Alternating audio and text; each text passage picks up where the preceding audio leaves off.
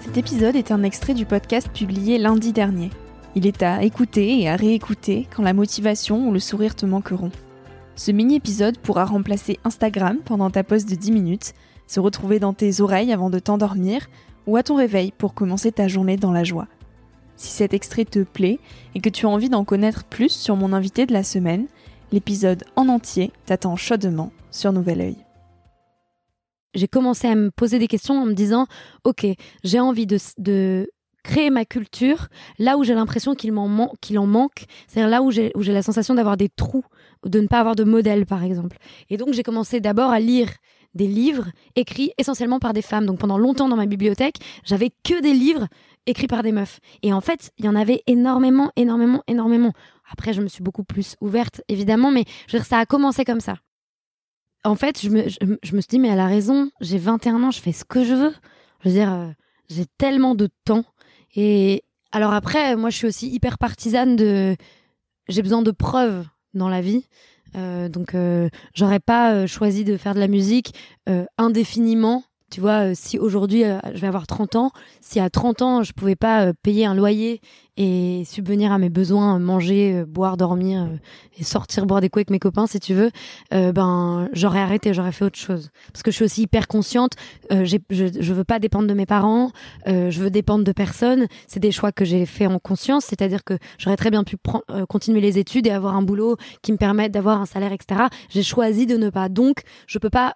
je, je savais aussi que je pouvais pas forcer mes parents à être un enfant à charge toute la vie j'ai commencé à me rendre compte de la même manière que l'écriture et que et, ouais que l'écriture la musique enfin en tout cas euh, l'art qui que qui, que j'ai dans le cœur et que je sais sortir euh, c'était des, des vecteurs de guérison pour moi très très fort c'est à dire que les mots c'est vraiment devenu mon en fait c'était de l'automédicamentation très fort. Ton arme. Euh, complètement. Mon arme mon armure mon arme positive en plus ma façon aussi de, si tu veux, je crois que quand on dit dit ou écrit les choses, ça les fait exister, donc ça nous fait prendre conscience de ce qu'on a vécu et ça nous permet de nous pardonner aussi.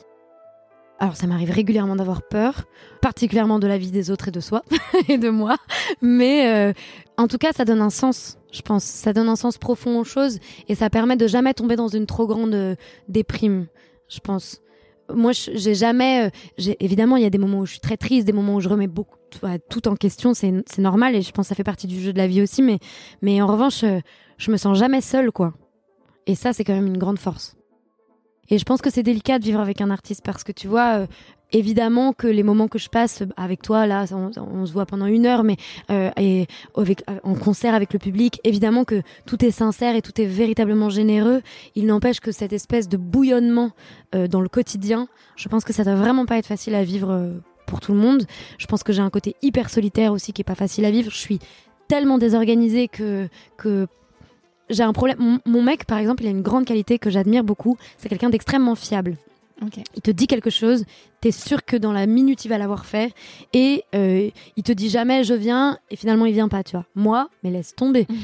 il faut il faut faut me connaître bien pour pas m'en vouloir parce que je dis tous les jours ouais grave et en fait je suis jamais là.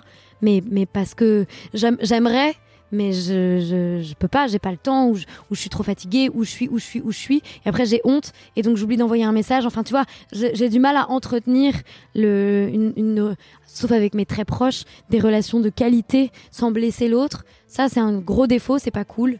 Et je sais que ça a blessé beaucoup de gens. Tu t'éparpilles par trop de sollicitations, trop d'envie ouais, trop d'envie de, tu vois, euh, et puis sincère en plus, hein, mais de d'avoir d'avoir envie de plaire à tout le monde, d'être partout, de, tu vois, de, de, rendre les gens heureux vraiment vraiment à grande échelle. Et en fait, pas du tout, ça marche pas, ça. Il faut. C'est plus de vouloir donner aux autres. Oui. un amour profond pour la vie, de vouloir faire, de vouloir profiter de tout? Bah les deux.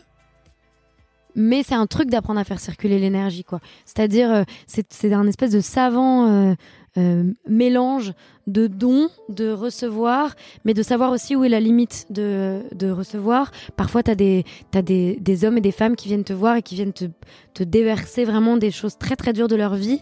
Et si tu veux, euh, moi, je peux pas être la gardienne de ces secrets-là.